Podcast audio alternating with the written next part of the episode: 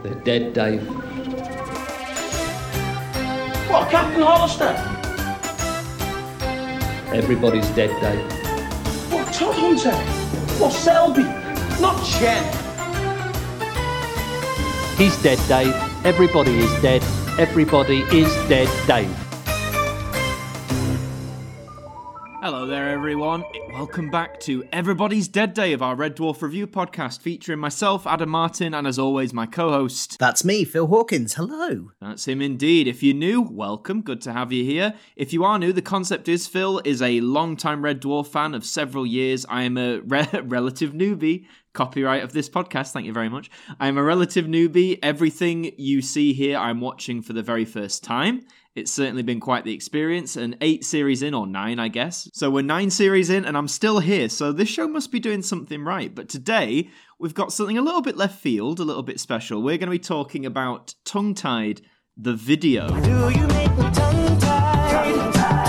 Tongue-tied, whenever you are near. Now, I'm sure, yes. Phil, some people might be thinking, wait, what? You're just going to talk about the 2-minute segment in Series 2 that you already did a bajillion episodes ago? No. Oh, no. Do you want to explain exactly what this is we're covering today? Yeah, well, so Tongue-Tied, the great song at the beginning of Parallel Universe. Brilliant song performed by Danny John-Jules and some lovely dancing from the rest of the crew well. Yes. But 5 years after that episode aired, to the day, I believe, they released it.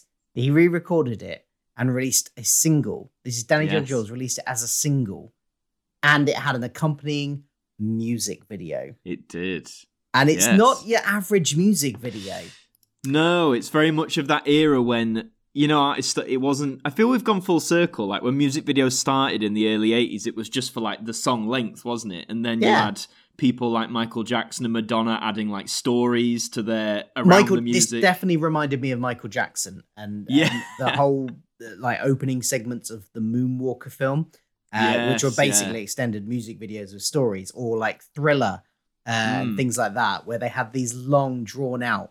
But even with Michael Jackson and anything else, I don't think I've ever seen a music video with so little music in it. Compared to the length of the video. The music is, it definitely in the minority. But this came out in 1993. And would you believe, dear listener, it actually made the top 40 here in the UK. It actually peaked at number 17 in the charts, which is, I mean, to us, that's not surprising. We love this song. But I'm got to admit, Phil, when I first read that, I was quite surprised that it did that well. But I guess this is around the time of Series 6. To be honest, like, novelty TV tie-ins tend to actually do quite well. I'm pretty sure at some point Bob the Builder has been number 1 in the UK charts. Well, funny, Bob the Builder has been number 1 twice in the UK charts, would you believe? So, we love a bit of novelty. But I don't know if you read upon this, Phil, but listeners might know as well. Little fun fact, Tongue-Tied actually had origins before Red Dwarf, the series. It did indeed, and I only found this out today as well. I didn't know this. It's quite interesting, isn't it? It was written by Rob Grant and Doug Naylor. They are the originators of it, but it was originally made for a BBC Radio 4 series, Son of Cliché, back in 1983. And it's sort of apparently a similar vibe. I have read that it is available on the Body Snatcher collection as a special feature, which I'm guessing is on my Blu-ray somewhere, but I haven't found it. So if you have the Blu-ray or the Body Snatcher collection, you'll find that original version on there. But I just thought that was pretty cool that they repurposed it for Red Dwarf. Did that with a few things as well, didn't they? Because some of the scenes in other episodes are based off of, I can't remember the name of it, Dave Hollister, Space Cadet, I think it's something like that, or Dave something, Space Cadet. Yeah. So some of the scenes are directly lifted from those sketches as well. So I think they did repurpose quite a bit from their sketch show. But the thing I read as well said that it, this 1993 version was released 10 years to the day after that version, which and then I looked up the Parallel Universe episode air date, and that was 5 years in between, so smack bang in the middle. So 5 years after it was on Radio 4, it was on TV in Red Dwarf, and then 5 years after that, to the day, they released it as a single. Well, there you go. Nice bit of correlation there. Nice Last thing I'll touch on before we actually get into the video is, again, this is, admittedly, this is from Wikipedia, so it could easily be wrong. But but this release apparently is not an official BBC or Grant Naylor product. Oh, interesting. Apparently, because it said towards the end when it, about home media, it said the radio versions on like the DVDs and Blu-rays. Obviously, the 88 version is because it's in the show, but apparently the 1993 this version is not on any of the Blu-rays or DVDs because they couldn't. There were clearance issues. Oh, so and when I read that, but then watching the video that link started to make sense to me, but we'll come to that when we get there. But yes, correct me if I'm wrong, but I believe this is not an official BBC or Grant Naylor endorsed thing. This is. Well, you'd think if they wrote the song, they would have. Yeah. They would have to endorse it at least, even if it wasn't made by them. Like maybe they licensed it out to them, but just didn't make it because they wouldn't be able to release a single without paying the relevant rights and stuff and getting permission from the songwriters who are Grant and Naylor. So it must be there must be official in that capacity, but not made by them. Yeah, like maybe they had self-funded no involvement in the production of it. Yes, just licensed it out to them. Yeah, well, we'll see. Well. We'll see if the influences in production are there. Let's get into it. So let's get into this. Let's just say this now. 18-minute music video. 18 minutes. And music video, but in inverted commas. In inverted commas. So we actually start with Leo Davis, who in a narration says he works at the Black Island Film Studios. He's a cleaner. And he encounters a black cat on Friday the 13th. Get any good suspicions there? We then get this. This is one thing. So again, this confused me. We get a little rendition of the Red Dwarf theme. I don't recognise who it's sung by. I don't know if it's anyone. I don't know. But it's sung by a male, isn't it? As opposed to a woman, as it usually is in the show. Which then makes me think. So it must have been, like you say, endorsed to some degree by Grant Naylor if they're doing the Red Dwarf theme song. Yeah. They must have signed off on it, at least. I suspect it just means they weren't involved in the production. Yeah. To be honest, as we go on, I think they just included it as like remember, it's linked with Red Dwarf, but, we'll get there. What do you think of the voice that Danny is using? I haven't heard, actually, Danny in real life much, so I don't know what he sounded. But to me, it sounded like he was overemphasizing the kind of London accent. Yeah, well, to me, I've got to admit, for the first minute or so, I didn't actually think it was Danny John-Jules. I didn't recognise him off the bat. After it was in the wide shots, the long shots. My eyes aren't that good. I couldn't really tell. When it was on the close-ups, I was like, oh yeah, of course that's Danny John-Jules. But I thought it seemed almost like a pastiche of that sort of, I guess what they call modern London accent and demeanor. But then as this goes on, I mean, to counter that point, do you think maybe that's what he was going for, or do you think it's do you know what I mean? This gets so weird that I don't know what he's going for, to be honest. It's got so many different bits to it and segments to it, and some get really trippy and surreal. Oh god, I mean, well, one thing that definitely dates this is when he encounters this black cat, he exposes it to his favourite TV show via a portable TV. Yes. Which took me straight... oh, God, I haven't seen a portable TV in years. Wondered... I made a note to ask you about that and whether or not you'd actually seen one of these in person or not, because I have, but I'm obviously older than you, so I didn't know if you had encountered them. I had tried... Yes, I had used one very fleetingly when I was very young, maybe we're talking maybe the very early 2000s, when analog TV was still... Because, of course, it won't work now, is it? Because they were all analog-based receivers, so unless you're in a country that still has analog, you're not going to get anything. But I remember being in a car... And I think my parents, they'd had it for a while. It was a colour one, because that was the thing, wasn't it? It's a colour portable TV. It ran on so many batteries and not for very long. And I think I remember... it just was terrible. You could never pick up a very good signal on it. Well, especially when you're in the car. I remember the box it came in had, pictures of people in cars, we're watching TV in the car. But because you're always moving, of course the signal's not going to be... so I do remember portable TVs, but seeing it here, I was like, oh, wow, this is 1993. Funny how it's his favourite show, yet we can't see any pictures of the screen, Not BBC endorsed, perhaps. You know, who knows? But yeah, we get a bit of claymation, Phil, to start with.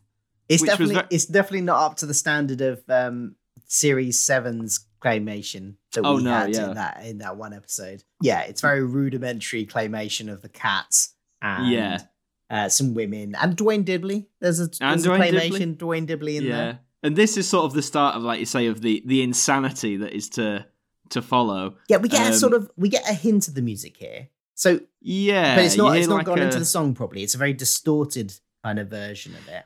I was trying to figure out, like, because you hear you hear some of the lyrics, and is it like a vocoder they've got going on? It's been processed electronically, the lyrics, and I thought maybe this was a cut from, because of course this was released as a single back in the day on CD, and I believe it had a vinyl release as well on 12-inch vinyl. So at first I thought, okay, is this one of like the remixes or something? Well, I want it because later on, I think it comes back later on. It does as a kind of more full version of that, not with the claymation, but with something else that we'll talk about in a bit. But so I wondered also if it was like a B-side. Yeah, it's just another version. I have to try and track down the vinyl version, see if that's doable. But then Leo wakes up. He's got his boss, Mr. Walker, sort of staring him down with this director person who's very smarmy, and this model called Kit. They have a bit of a tiff. And I wrote, the acting seems a little... I wrote stilted. Everything felt a bit... Or maybe it was the editing. Everything felt a bit... I think that's very generous. Am I being too kind? Especially with the boss. I mean, the boss was... I don't know who plays him, but he wasn't good. No, he was terrible. And also, there was some really bad ADR on top after... Oh, God, recorded that wasn't synced up very well. So it's like very obviously ADR recording that they'd recorded separately. It felt very GCSE drama. Like, we're having an argument. We're going to argue about this. And also, you know, Mr. Walker has that line, like, if you muck up again or whatever, you'll be out on the street with the rest of the brothers. Oh, I cringed. And and Leo's like, huh? In my head, I was like, no. I was like, surely he didn't mean... And I was like, oh, they did. Yeah, I mean, the boss is meant to be the bad guy in this story. So it's not that you can't have a racist bad guy. And clearly... But it's just like in your tongue-tied music video. Yeah, it's a really random. I mean, the whole thing is just bizarre. Yeah. All the acting bits are bizarre. Yeah. It was a little cringe, as you say. But then, before we even get time to sort of acknowledge that, Elvis appears.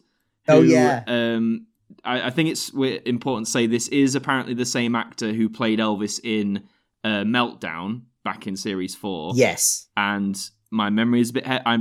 He went on to some controversy, I believe. I can't remember what. I remember we touched on that. We did touch on it in the previous episode. I can't remember the details, but I think he was involved in some not very nice stuff. He got into some trouble. Yes, and stuff you wouldn't want to associate with at all now. But absolutely. Yeah, if you want to know more, either listen to our Meltdown episode or just give it a Google. I'm sure you can find it. Yeah, it is the same. It is the same actor. Yeah, same dude. Yeah. Well, Elvis has a chat with Leo, tries to give him advice about getting the girl, and says, "Hey, well, if you want to get the girl and you feel like you could do it if you were a cat, well, why don't you just be the cat?" Elvis has a really weird line. No, sorry. Danny's character has a really weird line. Leo has a really weird line in this. But again, it touches on racism. That I was just like, what is this about? I didn't know anything about it. He asks Elvis if he was really a racist and informer for J. Edgar Hoover. And I'm like, I haven't heard. What's the what? I know Elvis conspiracy theories. I know. What does he say? He's like, never too late to change or something like that. Yeah, so. It was just, that was a bit like, oh, okay. Is that a well-known, like... I mean, theory about Elvis or known about Elvis, I don't know. I know when Elvis met President Nixon in like 1970, because they made a film about that, but he got a meeting with him. And I think, if I remember rightly, he was trying to convince Nixon to let him join the CIA. Oh. But of course, Nixon was like, no, you're Elvis Presley. But he parred him off politely. But maybe it's from that, and then, because J. Edgar Hoover and the FBI, who knows? But like you say, I'd never heard of this conspiracy theory before. And with the racism angle, because there's a few more lines and the brother's lines repeated and all this. I know because I've seen him on Twitter. I know Danny quite fairly and rightly is obviously a big advocate against racism and the industry and all. So maybe I don't know if he was like the lead. Yeah. I don't know if he was like the lead creative behind the video. But I don't know that. While some of it comes across as cringe, some of it checked out to me in line with what Danny sort of stands for and believes. Yeah, and given that most of it comes from the boss guy who's the head of a studio, maybe he was making a point about, racism in the film industry and things like that. Yeah. It just seemed a really weird place to throw in a random line like that. I don't know. Yeah, it's odd, but so Leo dreams of being the cat, and he sees Kit, and then the song starts up. This is about 3 minutes in. 4 minutes, I think. 4 minutes. Oh, 4 minutes. Takes 4 minutes to get to the song. Yeah. But on the song as well. Before we dissect what we actually see in the video, the song's just as good as ever, isn't it, Phil? The song is great. I think we've been quite harsh so far on this video, but let's just say now the song is brilliant. We love the song. It is. And to be honest, the way what we see, that feels more like a traditional music video, doesn't it? Like shots of just the cat with dancers and other characters. It feels more like a video of the day. Yeah, the song bit is actually a music video. It's kind of like, it's a white background. The cat is dancing. There are very women 90s. Dancing around him. It is very 90s, very early 90s kind of thing. Yes. Kind of feels a bit like a Madonna video in many ways of that era. And the rest of the Red Dwarf cast pop up. They do not as their characters in inverted commas. Most of them, I'd say, apart from Danny himself as Dwayne Dibbley, who is definitely in character. But oddly enough, Robert Llewellyn's here, but not in the Crichton makeup. Which I must admit, the first time they showed them, and you have a quick scan of who's there, I was like, "Who's that?" But then when they did the close-ups, I was like, "Oh, of course, it's Robert Llewellyn." So again, maybe is this that BBC link again that they maybe weren't? But like you say, they clearly did the cat. Well, they did the cat and the Dwayne Dibbley. So why not? Why not the Crichton? Yeah, I don't know. Maybe it seems very bizarre, like a mishmash of. We've got some elements of Red Dwarf that are very obviously Red Dwarf, but then we aren't doing other very obvious elements. Yeah, that's true. Yeah. It was very odd. But and another odd thing is they had, full body versions dancing away of Elvis again. He was involved in this bit. Yeah. Craig Charles was there, obviously Robert Llewellyn, and then Danny is Dwayne Dibbley. Mm. But then you had the floating heads as well, you did in the original. You had Norman Lovett, but you also had Hattie Hayridge. You did, which is very odd to see. And you had Charles Auggins. Auggins? Is that how you pronounce his name? I'm sorry if I got that wrong. Auggins, A-U-G-I-N-S. I'd say Auggins, yeah, let's go with that. Charles Auggins as Queeg, who was the original choreographer for the TV version. He was. But then you also have Chris Barrie there as a floating head, whereas the other three make sense as floating heads, because they've all been floating heads on the TV show. But why? Maybe they just needed to make up the numbers of making an even number. And maybe Chris wasn't available. Maybe he wasn't available, and they shot that footage and so, who knows? But he's not got his H on his head. It's just Chris Barrie, which is why it feels weird. Because obviously, these are the characters we recognise so obviously from Red Dwarf. Yet, aside from Dwayne Dibbley and the cat, and probably like you say, Craig Charles, you could get away with because it's Craig Charles. But like you say, like Rimmer and Robert Llewellyn and. It's a very bizarre mishmash, especially with Norman as well, because by that point Series 6 is about to come out, so Norman hasn't been Holly since the end of Series 2, where this song comes from. So was Danny just like, "Hey Norman, you free? Do you want to do it?" And he was like, "Yeah, man, let's do it." Because I wrote down in my notes he hadn't appeared at this point. This is 1993. He hadn't appeared for 5 years on Red Dwarf, so it's a fairly long time. And then it would be another 4 years before he appeared again. So this feels like a very random place for him to come back. I don't know what else he was doing at the time. Maybe he was probably still friends with guys, I imagine.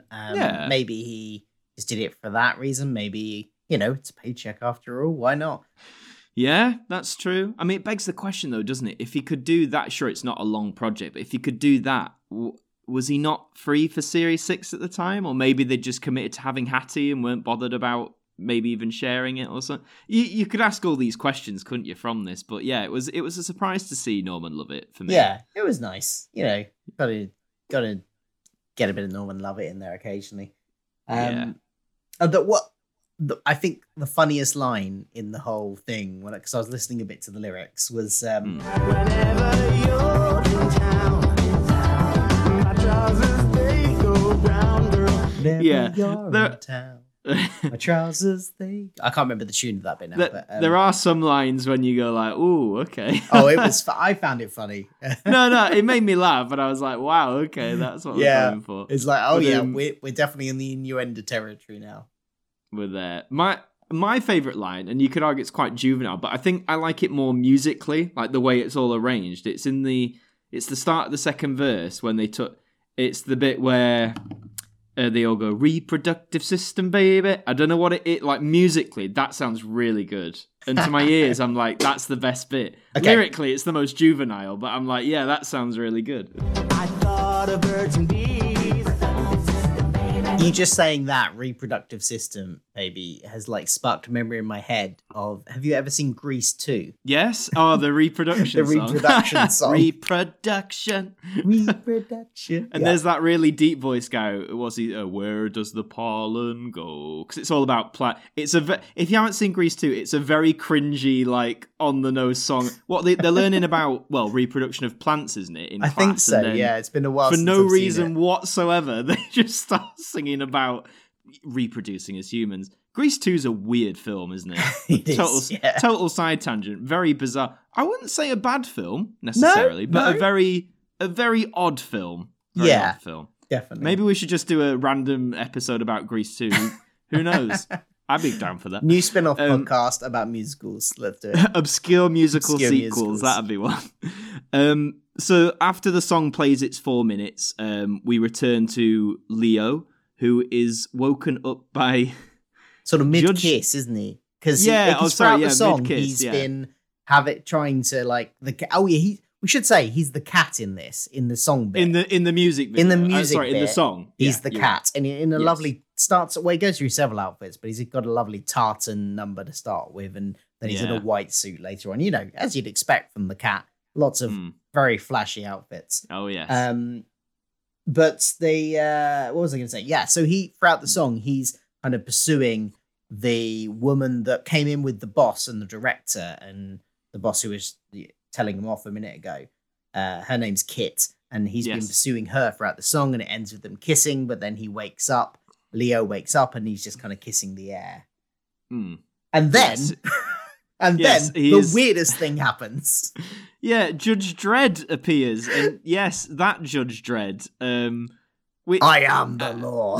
That one. I was a bit like, oh. Do you think they paid for the rights to Judge Dredd, or do you think they just put him in there? I don't think they paid. No, I don't think they did. Although this is, I don't know how long Judge Dredd had been going on as a comic, but this is 2 years before the Stallone film. Oh, okay. So maybe they thought, I don't know, maybe if Judge Dredd wasn't like that big, you know, as a character, maybe they thought they could get... Either the licensing was, you know, a lot lower, or maybe they thought they could just, as you say, get away with it. I don't know. But yeah, Judge Dredd is here and berates him for not being a man and dancing around like a Nancy boy, he says specifically, I think, or dancing around like a Nancy, which, you know, okay, very, you know, 1993.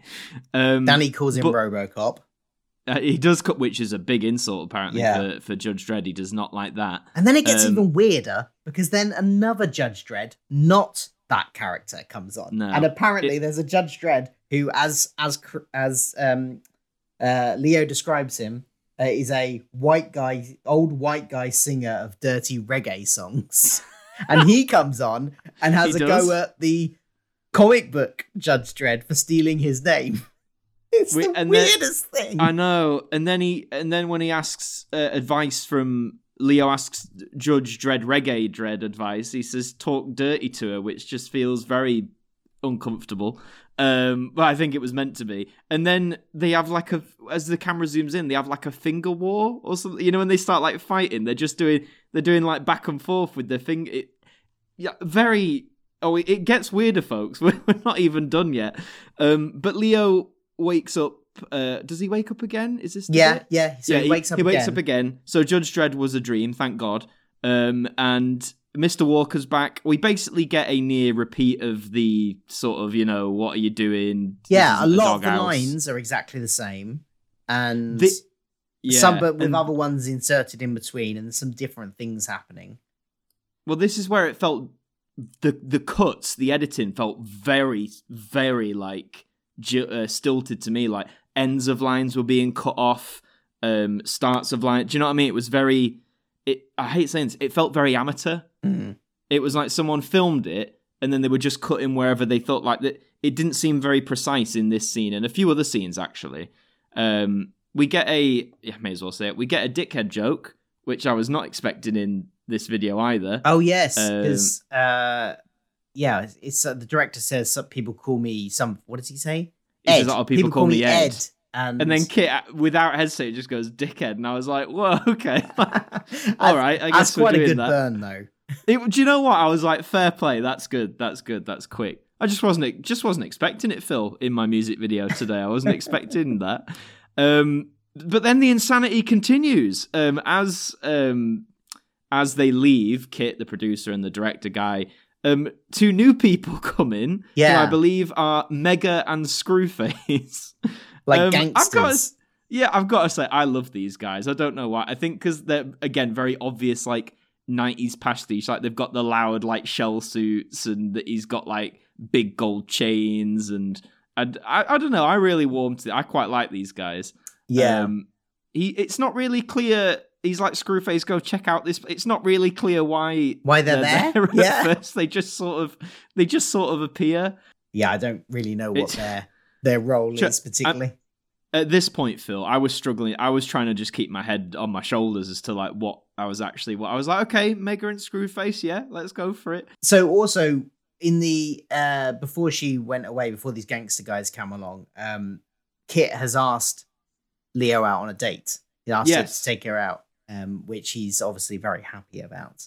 Of course. That's all I was going to say. No, it's true. Sorry, very important. It's important, though. Very important. But in terms of getting Kit to, how to get Kit, Mega suggests that Leo takes her to a ragga dance or a ragga club. I don't know what that is. I'm guessing it's like a subgenre of reggae, perhaps. I might have to do a quick little Google search. Give me 2 seconds. So ragamuffin music, usually abbreviated as ragga, is a subgenre of dancehall and reggae music. The instruments primarily consist of electronic music, and there's a lot of sampling involved. So there you go. There we go. So you suggest taking her to a ragga club to listen to Tabby Ranks, who is a ragga artist. And we get treated. It's the next day, isn't it? That's right. Oh, yeah. The next day. Yeah, we're nice on caption, set. The next day. Yep. And it's we're back in the studio. Turns out the pop star they were filming for is Tabby Ranks, funnily enough, who was also played by Danny John-Jules. He looks pretty good in this girl, you know, with the short hair and the black car. I thought he looked pretty good. Yeah, got a good image as a pop star. And Kit is one of the models in the music video, of course. And this is where we hear the more electronic sounding version of Tunk that we heard towards the start. And just after reading that definition of ragga, that definitely, you know, with the main instruments being electronic. That makes sense with the sound. I've got to say though, Phil, that it went on for far too long. Oh, we got one of those in there. To be honest, this whole video went on far too long. That's true. But I hate saying it because obviously since this is meant to be a music video, like the fact we're getting more music, I should be like, yeah, great. Yeah. Like that's, but I don't know, like the weirdness of it is like cool at first, I find, for like, you know, 30 seconds or so. Yeah. But I really don't like the style of the what they've done to the song in this. It's the same song, it's still tongue tied, but it's now we get 2 minutes of this weird, distorted version that I do not like. I love the original song, but I do not like this. I feel if they'd just done like 30 seconds of it, Yeah, that might have been enough. But yeah, as you say, it goes on for a full 2 minutes. It does. Before we get the song, we get a bit of like dialogue between some of the characters, and the director at one point, like, he's giving his direction. He says, "Give it lots of sex." Yeah. Or in a more posh, he's like an Oxford boy or something. Yeah. "Give it lots of sex." To which Leo, sitting watching by, goes, "I wish he'd have asked me that." Yeah. Which is, you know, good. Fun quit, but it's, again, why? Like, why? Why? You could say about this whole thing, really, couldn't you? Just, why? Why was this a thing? Yeah. But it turns out, after we get the ragga version of Tongue Tied, all of this was just a dream. And also again? Just a dream, yes. Also, and it also happens, he wakes up when he gets kissed by her again. She comes over recording the video, kisses him, and he wakes up again. And we get the same scene again, yes, with the boss saying the same lines, including the "you'll be out with your brothers on the street" or whatever. Yeah, it was. And the acting and editing feels choppy again, which makes me think, because it's just in these scenes, maybe it was intentional. But even if it was, it, as I say, to me at least, it comes across, the acting and editing is like very amateurish. Yeah. But if that was their intention, fair enough. But it just, for me, it didn't come across. So we're kind of in like an Inception situation here, where it's been dreams within dreams within dreams. Yeah, so we're assuming this is the now like the real life, and well, Kit, he doesn't wake up again, so I'm assuming he doesn't. So. That's true. Kit at first sort of pars him off, so you know, because he's like, "Where? What about?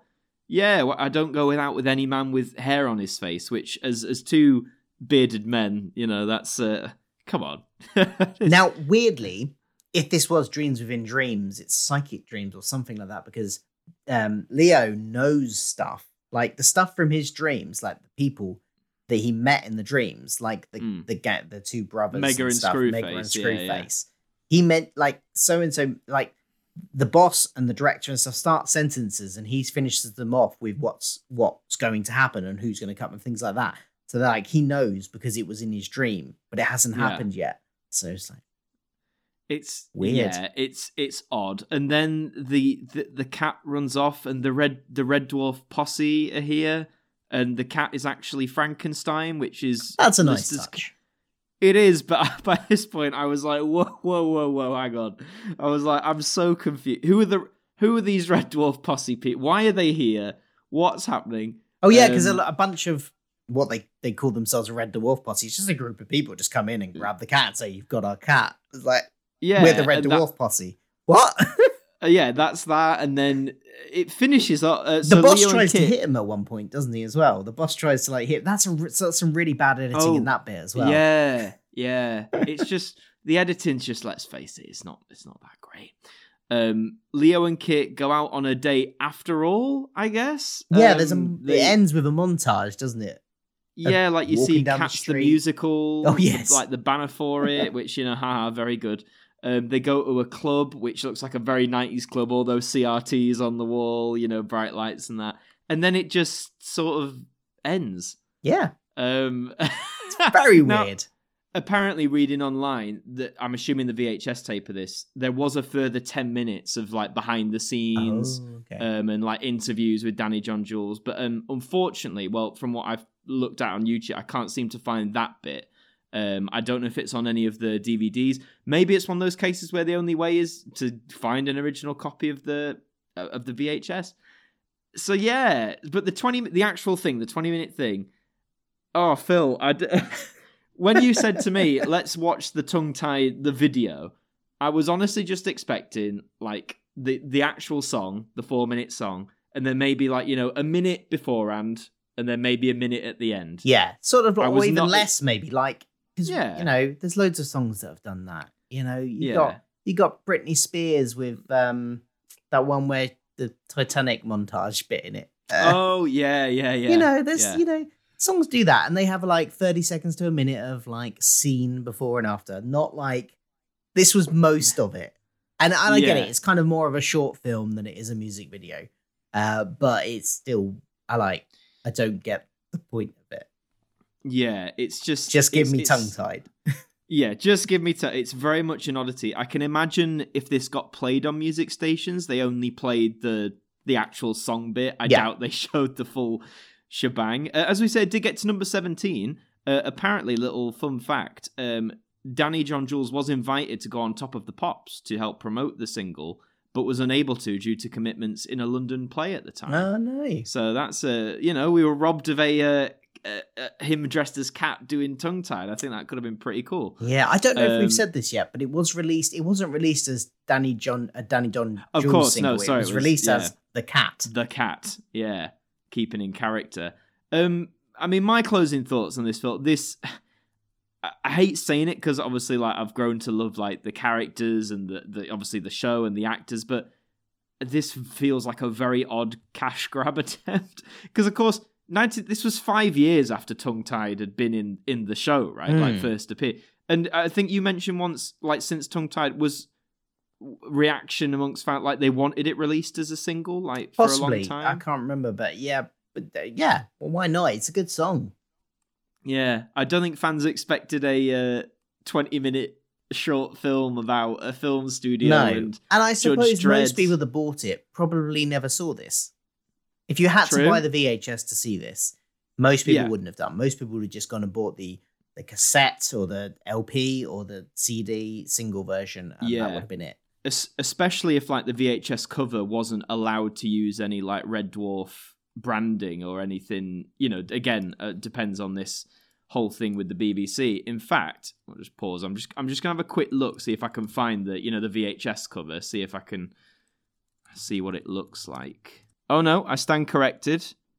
The VHS tape does have the Red Dwarf logo on it. It just says The Cat, tongue-tied, the video. And the image is a drawing of The Cat, Dwayne Dibbley, and Kit.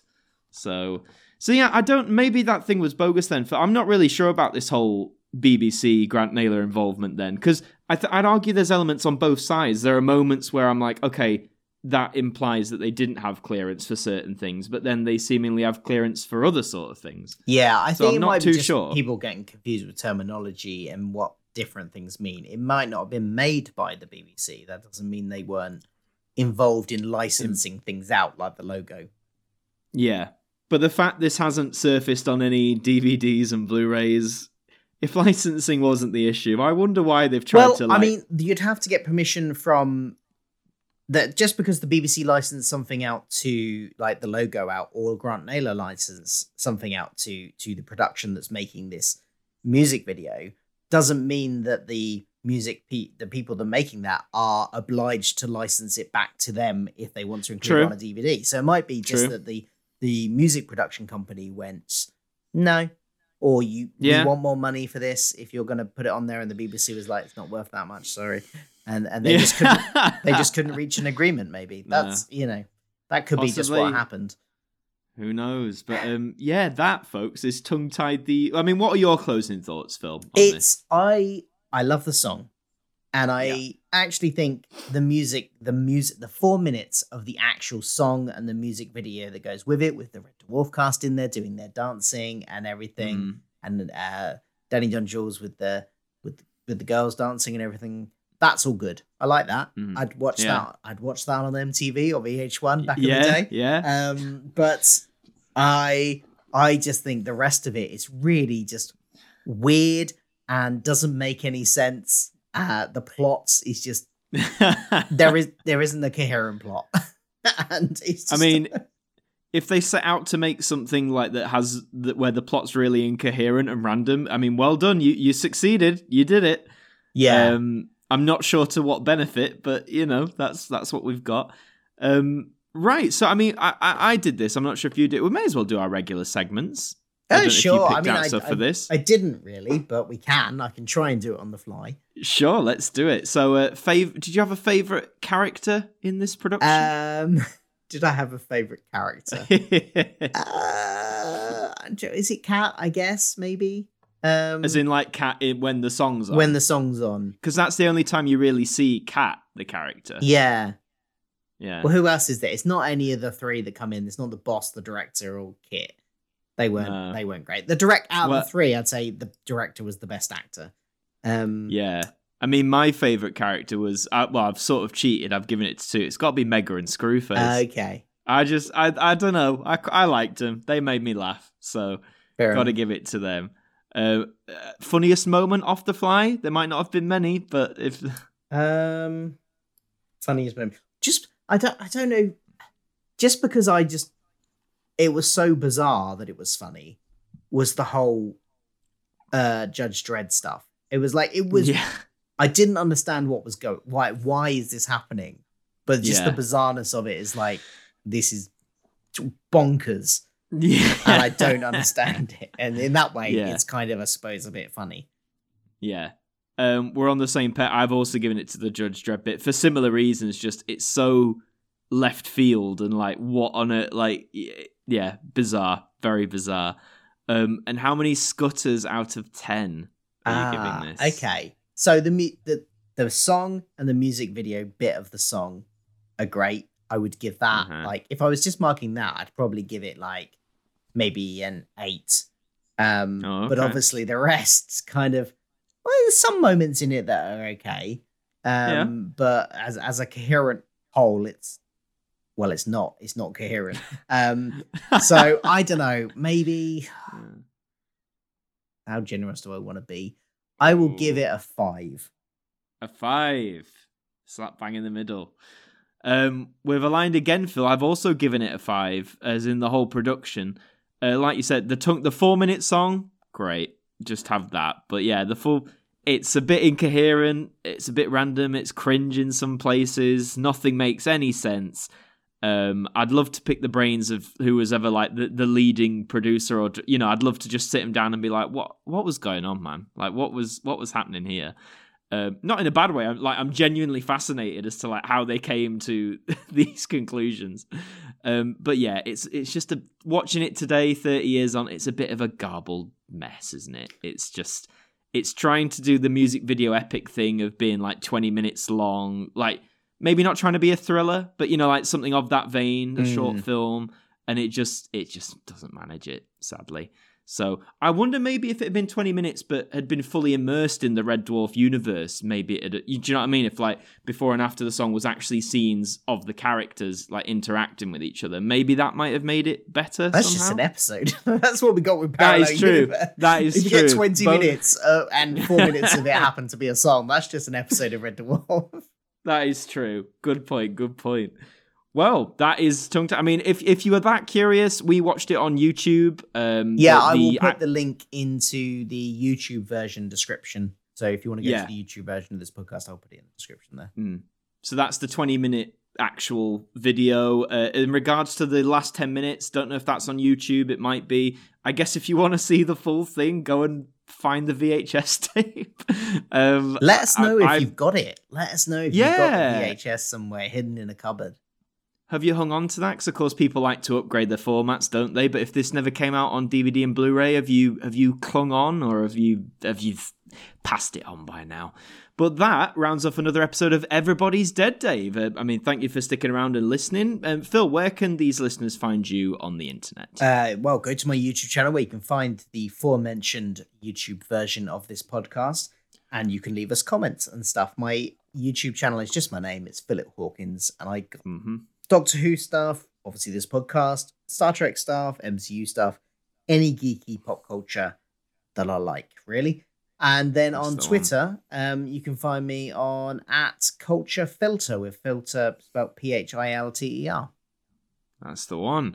And for myself, you can find me on YouTube at Adam Martin. That's Martin with a Y, for lots of varied kind of videos. And on Twitter, it's Adam Martin AMTV for daily ramblings.